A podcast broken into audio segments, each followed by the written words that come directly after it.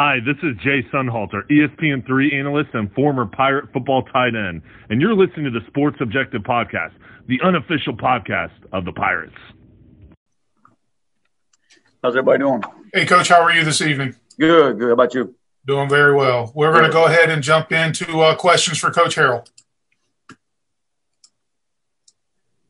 Coach, what's the, the biggest challenge with facing Tulane? They put up a lot of points this year. What what kind of stands out about them? Yeah, you know, I think as you look at the stats and you look at them, you know, them on film, I think it's a little bit different maybe.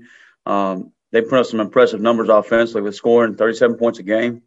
Um, you know, they put up 66 against Southern Miss.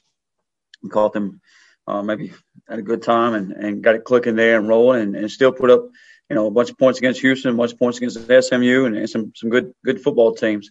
And then, uh, but the thing that stands out to me is just their, their run game. They're averaging 225 a game on the ground. I think that's second in the league. Uh, their running backs is probably their best overall position. And they got a group of them back there 20, uh, number five, number 11. All, all three are, are, are, special in their own way.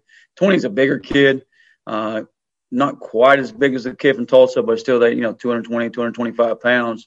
So we got to make sure we do a great job tackling him. Uh, number 11, he'll play in the backfield. He'll play out wide. He'll come in motion, catch a jet. So we've got to make sure we know where he's at at all times. And, but that's that's the big thing that stands out to me. That run game. The quarterback's a young kid, but he throws the deep ball really well. Um, the explosive plays, he, he's really good at putting the ball down the field. And I think they're putting him in situations where they can max protect and then three man routes and, and take some shots down the field as well. So, you know, their their offensive coordinator Will Hall um, does a really nice job. I think he won the uh, the Division two Heisman uh, there in North Alabama when he w- was playing there. Uh, was a uh, coach at West Alabama when I was in Division two. Now, you know, at West Georgia, he won the national championship there. So he's done a really nice job everywhere he's been, and he has them playing really well right now. Blake, your defense is getting better and better. Um, you're facing a good freshman quarterback this week in Michael Pratt, who's uh, thrown for nearly 900 yards already. Um, he's been pretty impressive so far for a freshman to step into this league and and find his way around. It seems to be getting better every week. He he is, and he's a name we're going to know for a long time. I mean, he's he's a kid that's gutsy with the ball. He's when I say gutsy, just if it's not there, he's going to take off scrambling. He's not going to slide, and he's going to pick up some yards with his feet. So does a good job with that. He's making good decisions. Really hasn't made a whole lot of bad decisions for a freshman quarterback, um, and, and throws nice balls. So he, he's a kid that you know a year from now he, he's going to be one of the top quarterbacks in the league.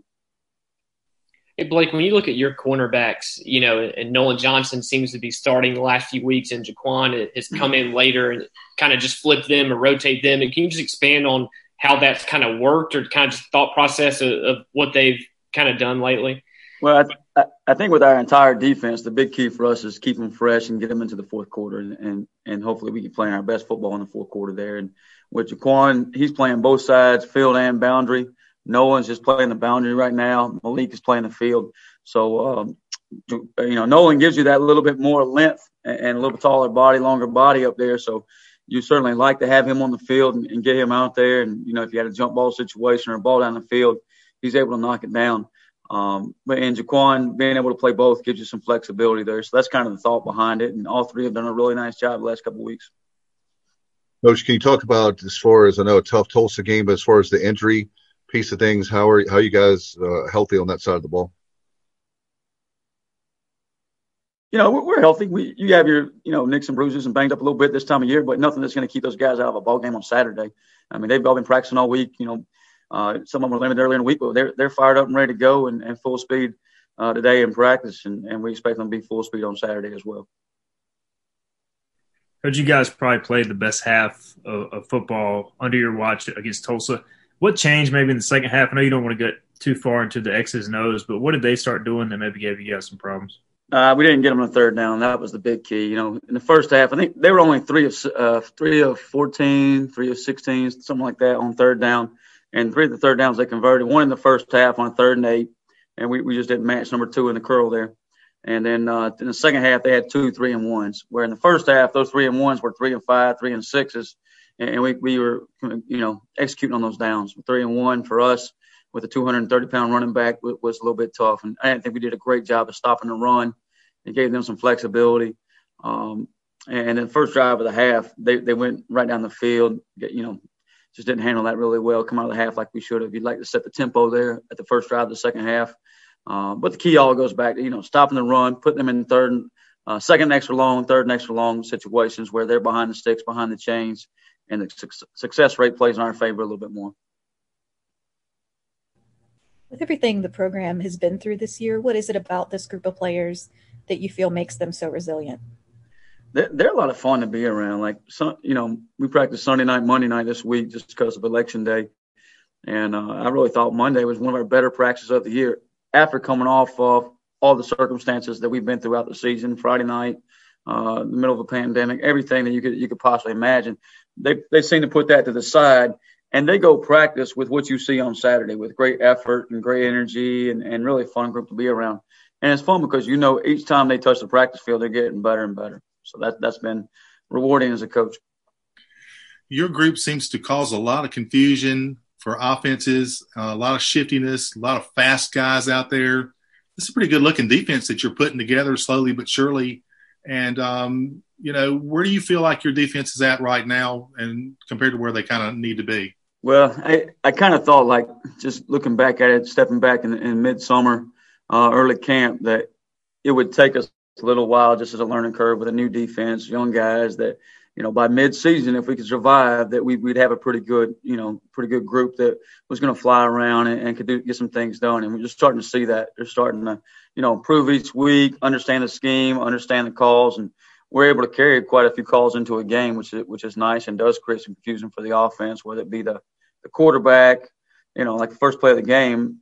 Um, I think he was we got pressure. He's expecting pressure and, and had an overthrow, and Warren Say was able to pick it. So that's and that's a credit to our guys. They're able to handle all that. So they've been coming along each week, and it's just really nice to see them understand um, our scheme and then really buy into our culture as far as just playing hard, playing with maximum effort, you know, playing with great energy. And, and pulling for each other, and that's what you really see right now. Is those guys when somebody makes a play, we all make a play, and we, we call it juice points, but that's that's what it's about. It doesn't matter. Offense makes play, we all make a play. Defense makes play, we all make a play. So um, that's been really nice to see. And you know, I think we got to keep pushing forward and and and make sure that we have consistency throughout the game. I mean, uh, Stephen talked about the first half there. We got to make sure we carry that throughout a ball game, and, and that's part of, you know, being a little bit younger and being a little bit inexperienced. But we got to we got to overcome that and move on and get past it and put a complete game together. Coach, one of the only good things that happened this year as far as COVID is the extra year of eligibility, especially when you're trying to build a program. You're a new defensive coordinator this year, but you got to be happy with the way these guys are already responding. They bought into your schemes and on your side of the ball, and and uh, it looks like they're having a lot of fun out there. They they are, and I think that's you know that's they're having fun. Coaches are having fun. It's it's a it's a good environment right now, and as you said, you know we look out there and doesn't matter who you're playing each week. You're like, well, this, this guy, we got him for four more years, or three more years, or five more, whatever it may be so that's really exciting. And, and you look across the field and you're like, well, that kid, you know, he's a senior. Maybe he'll come back. Maybe he won't. So you're looking at a lot of the teams we're facing in the conference are senior dominated up front or senior dominated a certain position. So that I think that advantage plays in us for, for years to come. Coach, going off Mark's question earlier about you know kind of the scheme and where you guys are compared to Kennesaw State when you had a, a full spring practice and everything, how far are you along in, in your installation? Do you still have stuff you can put in? I, I think you can always tweak things. Um, I, I, would say we're probably further along at this point um, than we were there at that time. You know, was, I was there for one season. We did have spring ball, but we've been able to handle a whole lot here, which which has been really good, and it says a lot for our players and, and our coaching staff. So that that's uh, that's been really good. Um, and we can add a few more things here and there, but the uh, focus right now is a what we have and what we're going to take into the ball game and get you know being really sharp and really crisp with that and and execute at a high level. Okay, we've got time for one more question for Coach Harrell. All right, seeing there is none. Coach Harrell, thank you for your time. Hey, appreciate you guys. Y'all take care. Okay.